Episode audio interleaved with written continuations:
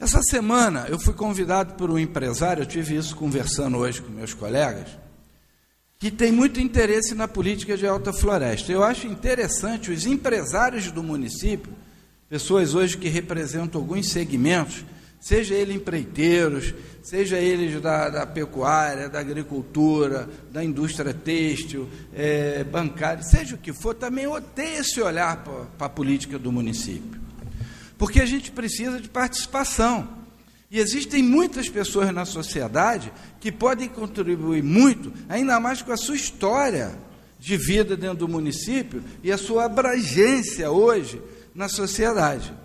Então, essa semana, nós sabemos que aqui na Câmara nós temos alguns vereadores que existem já e têm uma visão de pré-candidatura ao Executivo 2020, que é o vereador Dida, que sempre manifestou interesse em ajudar o município na Casa Executiva, o vereador Emerson, que gosta de fazer uma política, vem aqui já ter é, terceiro mandato na Câmara, como eu, e também tem esse visar de imigração, essa visão de imigração para o Executivo, tem eu, que estou, e o empresário Abud se manifestou também ter esse interesse em participar das próximas eleições para o Poder Executivo, para vir somar com os que já estão hoje e com os que estarão vindo. Então, eu quero agradecer aqui o empresário Abud, que se manifestou, até ser participativo é, na minha é, possível pré-campanha.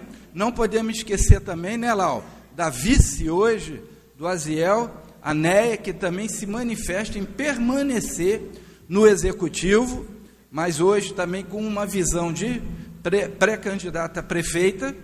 Então, é, algumas pessoas estão se apontando com interesse. Eu quero parabenizar esse empresário, que não é do meio político, mas que está tendo essa visão, e agradecer você, caso a Bud esteja aí nos assistindo, na, agora no momento, é que seja bem-vindo à vida política, Bud.